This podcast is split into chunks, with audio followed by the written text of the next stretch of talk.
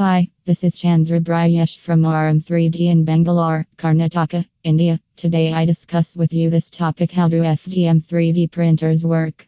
Let's start while planning an FDM 3D printing project. Engineers have the option to choose from a wide range of thermoplastic materials. They fed the thermoplastic filament into the 3D printing machines in the shape of plastic threads through a nozzle. They melt the filament by heating the nozzle. The heated nozzle deposits the melted filament layer by layer over the build platform. The thermoplastic cools and solidifies gradually as the nozzle moves across the base. Also, they form a solid bond with the earlier layer. Once a layer is printed, the build platform descends or ascends to facilitate the formation of the next layer.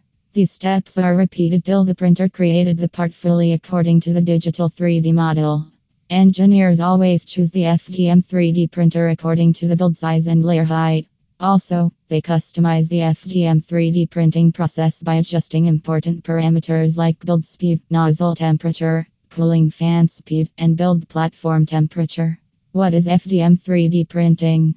Like other 3D printing technologies, FDM produces solid parts from digital files. Also, it creates the parts by depositing materials layer by layer.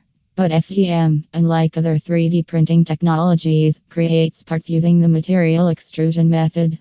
FDM 3D printers are designed with nozzle through which the thermoplastic filaments are extruded.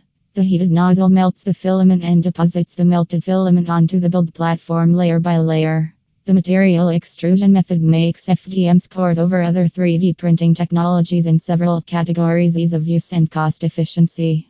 Thank you, Chandra Bryesh.